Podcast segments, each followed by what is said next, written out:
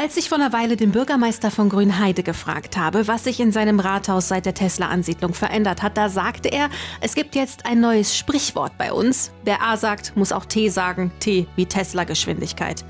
Und jetzt, nachdem die E-Autofabrik in Windeseile eröffnet ist, findet auch die Bundesregierung, daran könnte sich eigentlich ganz Deutschland ein Beispiel nehmen. Heißt, schnellere Verfahren, hier und da die Gesetzeslage anpassen. Die Energiewende zum Beispiel, die könnte ja dann doch viel schneller klappen. Wir fragen uns in dieser Folge, kann in Deutschland Tesla Turbo jetzt zum Standard werden und wollen wir das wirklich? US electric car maker Tesla plans to invest up to 4 billion euros. So was sieht man hier auf dem Dorf sonst nicht. Ganz so groß habe ich mir nicht vorgestellt. Also ist schon gigantisch, was sie da gebaut haben. Tesla has decided to make Berlin the home of its first European Tesla macht uns als Land spannender und Das interessanter. Oberverwaltungsgericht Berlin-Brandenburg gab einem Antrag von Umweltschutzverbänden nur Die Hoffnung stirbt an der Stelle zuletzt. macht unendlich Ramba Samba. Giga Grünheide. Tesla in Brandenburg. Herzlich willkommen, liebe Hörerinnen und Hörer, zu einer neuen Folge von Giga Grünheide. Heute ist der 1. April und mit dabei hier zusammen im Studio sind Tesla-Reporter der Woche Martin Kraus. Hallo. Und der Mann für alle Fragen rund um das Genehmigungsrecht, Philipp Barnsdorf. Hi. Und wir steigen gleich ein mit dem typischen Update. Vor allem soll es in dieser Folge aber um ein Thema gehen, das erstmal gar nicht so sexy klingt, sondern ziemlich trocken. Wir sprechen über Genehmigungsverfahren. Ist aber wichtig, denn das Tesla Turbo Tempo hat es der Bundesregierung offensichtlich angetan. Und wir müssen jetzt natürlich beleuchten, mal ganz im Ernst, Grünheide Goes Germany, ist das realistisch? Ja oder nein? Und Philipp kann nachher berichten, Grünheide Goes Colorado, beziehungsweise Colorado Goes Grünheide. Wir hatten nämlich besondere Gäste diese Woche. Erzähle ich euch von. Aber erstmal zu dir, Martin. Als Tesla-Reporter der Woche hast du hier im Studio Frankfurt recherchiert und gerödelt. Und wie war so die Stimmung nach der großen Delivery Day Sause letzte Woche? War es verkatert? Ein bisschen, ja. Es war ganz schön schwer, neue Sachen rauszufinden. Mich hat vor allem interessiert, wie jetzt eigentlich der Produktionsstart da abgeht. Also was eigentlich tatsächlich in Grünheide so vom Band rollt oder wie viel da auch von den neuen Model Ys vom Band rollt. Und da hat mich leider Tesla ein bisschen hängen lassen, weil sie haben mir auf meine Anfrage nicht geantwortet. Auch nicht das erste Mal. Nee, leider nicht das erste Mal. Wir sind ja mittlerweile schon dran gewohnt. Dennoch habe ich ein bisschen was rausgefunden. Äh, offensichtlich, so zumindest äh, meine Recherche im Internet, sind die ersten Autos tatsächlich europaweit ausgeliefert worden. Man hat berichtet, dass es nach Italien ging, nach äh, Dänemark, offensichtlich auch in Salzburg sind einige der Autos angekommen, aber auch in Mannheim sind neue Teslas Model Y Made in Germany angekommen und haben wahrscheinlich den einen oder anderen Vorbesteller schon glücklich gemacht. Also dann ist es wirklich so ein bisschen jetzt diese europäisch ausgerichtete und ausliefernde Fabrik, die Tesla ja so anvisiert hat hier. Ich denke auch. Aber du hast gesagt, es gab auch ein paar schlechte Nachrichten. Es gab tatsächlich auch schlechte Nachrichten. Aus Übersee haben wir mitbekommen, äh, in, oder was heißt Übersee, aber zumindest von weit weg haben wir herbekommen, äh, dass in Shanghai, in dem anderen Tesla-Werk, was ja auch noch nicht so alt ist, tatsächlich ein Produktionsstopp war. Grund dafür dort waren tatsächlich ein Corona-Ausbruch, der zu einem harten Lockdown in dieser Stadt, in dieser chinesischen Metropole äh, gesorgt hat und Tesla musste tatsächlich bis heute Morgen seine Produktion dort einstellen. Das könnte natürlich auch Auswirkungen auf Grünheide haben, denn viele Sachen, die derzeit noch nicht von Tesla hier vor Ort bei uns produziert werden können, kommen noch aus China. Und es gab einen Unfall, einen sehr teuren Unfall Das ist auch mit korrekt. einem sehr neuen Auto. Ja, das kann man wohl so sagen. Es war nämlich einer der ersten Teslas, die überhaupt hier ausgeliefert wurden. Wir erinnern uns, letzte Woche Elon Musk wollte sie selbst und persönlich übergeben und 30 Leute konnten sich darüber freuen. Giga 12, also das zwölfte Auto, was vom Band gerollt ist, hatte dann aber direkt an dem Wochenende einen Unfall. Es Oh. ist nicht seine Schuld von dem Fahrer, was ich so gesehen und gehört habe. Es war ein Mann aus Oberhausen und er hatte sich über Facebook wirklich, wirklich aufgeregt über den Unfall. Da ist ihm jemand hinten drauf gefahren. Und der Schaden, du hast es angesprochen, 20.000 Euro. Ja, so viel kosten die frischen Autos für manche Leute nicht. Ja, aber offensichtlich hat Tesla gesagt, hier, du willst ja das Auto behalten, es fährt zwar noch, aber ist natürlich ein bisschen blöd da hinten so ein kaputtes Ding zu haben. Es soll wirklich zeitnah repariert werden. Ist auch das Mindeste. Ja, aber auch bei uns gibt es neue Entwicklungen. Es gibt so zum Beispiel eine weitere Wasserklage oder ein zumindest Verfahren dagegen, weil äh, das betrifft jetzt ein anderes Wasserwerk als bisher Und äh, mehr konnte ich da aber nicht herausfinden, weil die einzigen, die darüber Bescheid wissen, das Landesamt für Umwelt, das LFU ist. Und äh, die haben irgendwie einfach meine Frage zumindest bislang noch nicht beantwortet. Ja, die werden auch immer mal wieder ganz schön stumm, wenn es um Tesla geht. Und um Ja. Wasserklagen. Ja. Von einem ernsten Thema zum nächsten. Abseits der Fete letzte Woche gab es viele Proteste. Aktivisten haben sich auf die Autobahn abgeseilt, haben sich vor dem Werk festgeklebt. Es gab einen Kabelbrand auf einer Bahnstrecke.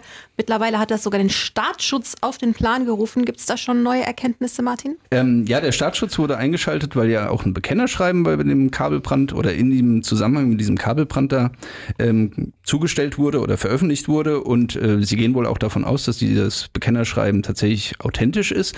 Und deswegen haben sie jetzt ihre Vorermittlungen offensichtlich abgeschlossen, denn der Fall wurde an die Generalstaatsanwaltschaft weitergegeben. Auch bei den anderen Vorfällen ermittelt noch die Polizei rund um das Tesla-Werk. Dort stehen mehrere Tatvorwürfe im Raum, Eingriff oder gefährliche Eingriffe in den Straßenverkehr, ähm, Hausfriedensbruch, Nötigung aber auch.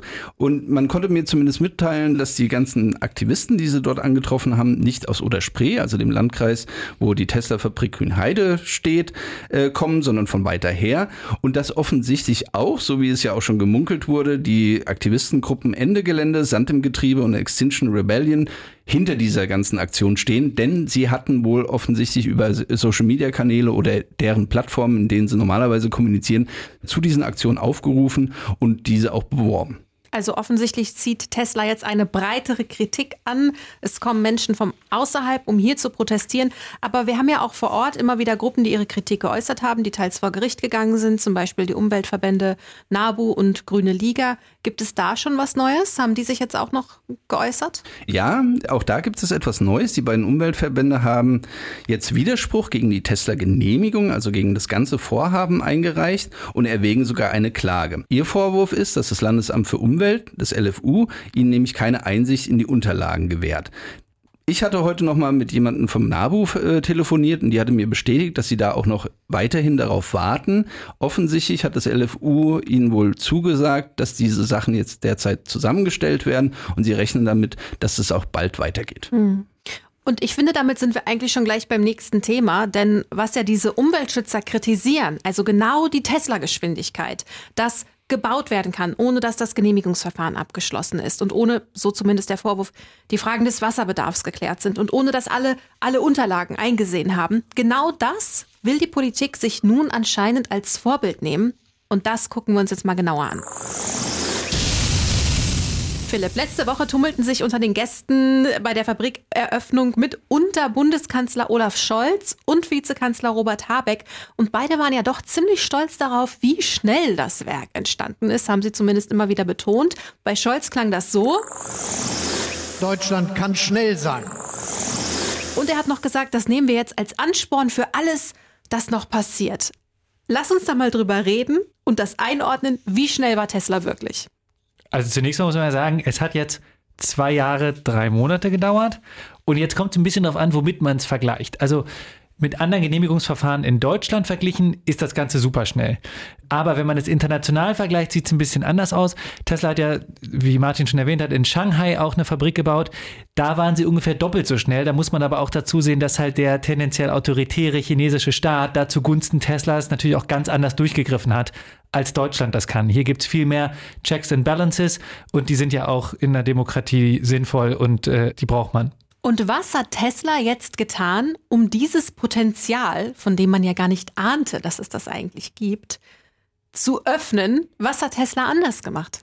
Also da muss ich ein ganz klein bisschen ausholen. Normalerweise läuft es ja in Deutschland so, dass ein Investor seine Fabrik plant, dann reicht er diesen Plan zur Genehmigung ein, dann wird er genehmigt und dann als dritten Schritt baut er dann diese Fabrik. Und was Tesla jetzt hier anders gemacht hat, war, sie haben das alles drei gleichzeitig gemacht. Sie haben so ganz grobe erste Skizzen als Pläne schon mal zur Genehmigung eingereicht und haben dann, als das Genehmigungsverfahren schon lief, erst so die ganzen Details ausgefüllt.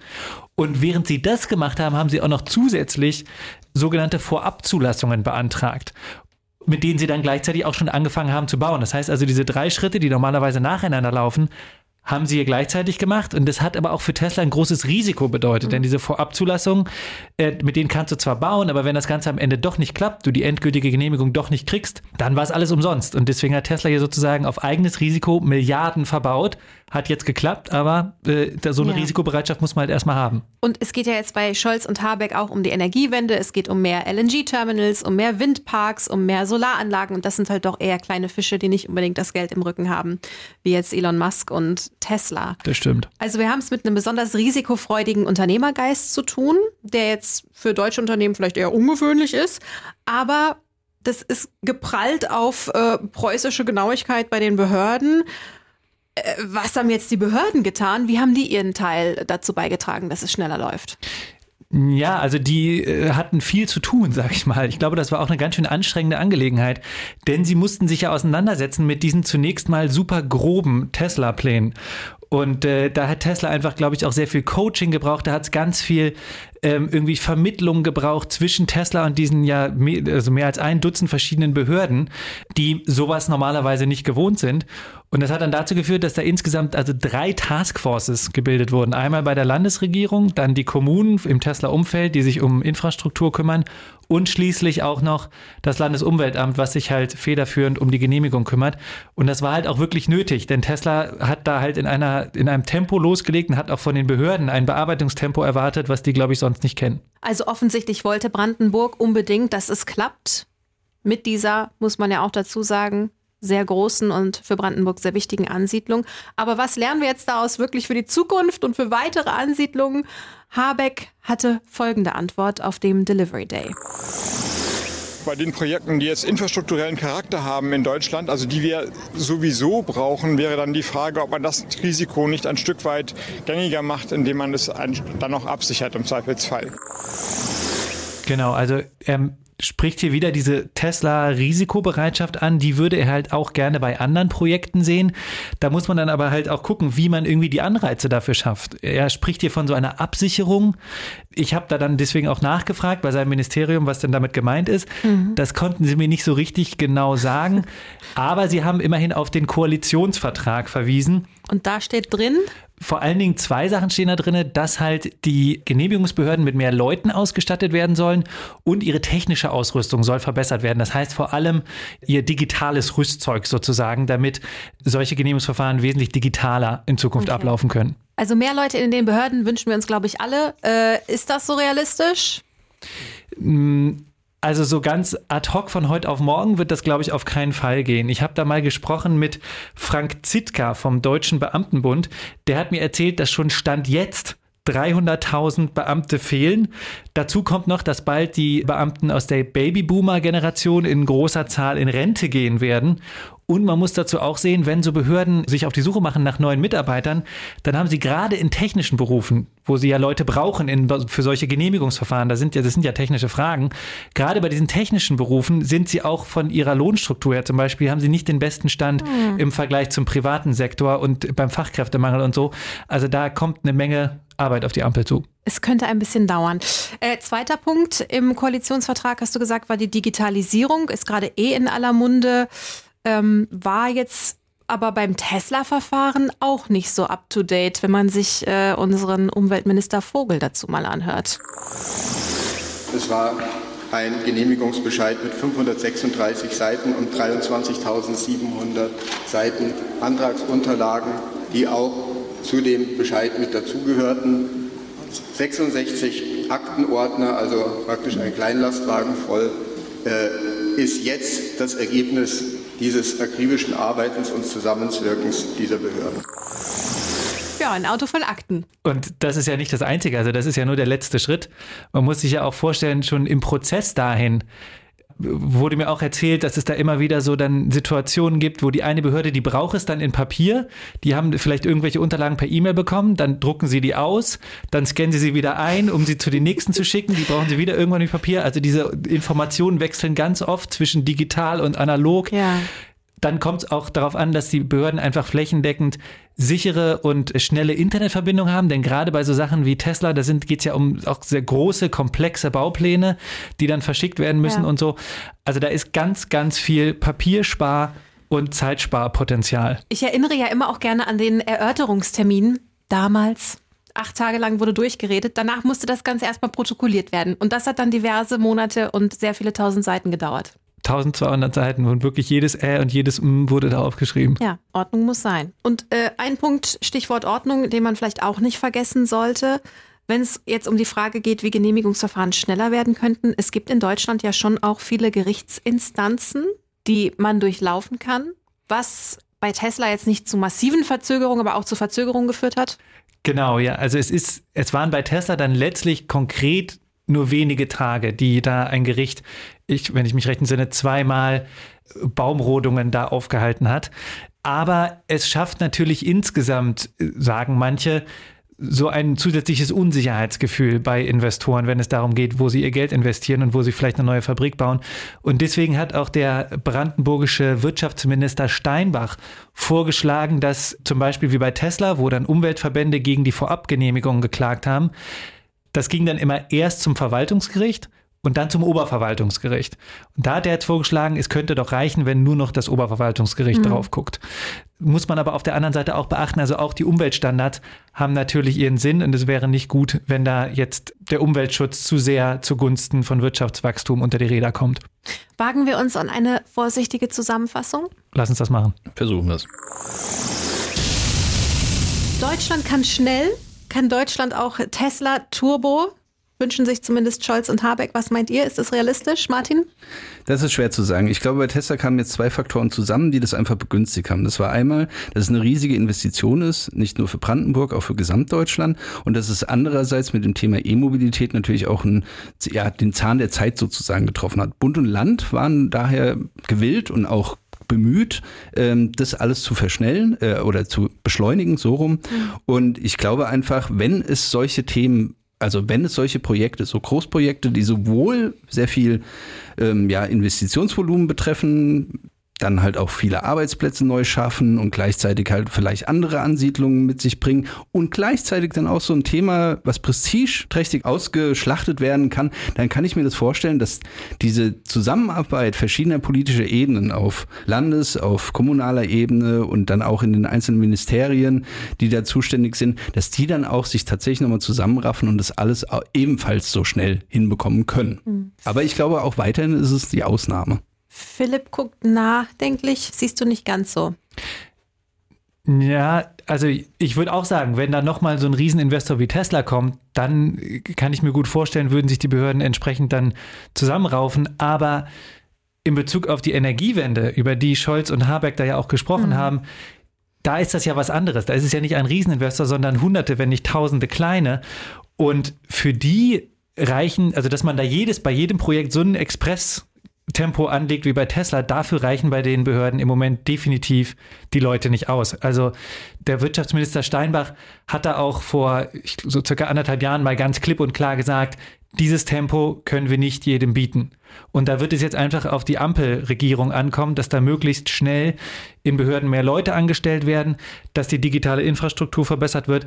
Das, glaube ich, kann schon in absehbarer Zeit passieren, aber Stand jetzt ist es noch nicht so weit. Andererseits, ich werfe jetzt auch noch meine beziehungsweise Steinbachs aktuellsten 5 Cent dazu. Ich habe ihn nämlich heute Morgen im RBB Inforadio gehört und da hat er Folgendes überraschenderweise gesagt.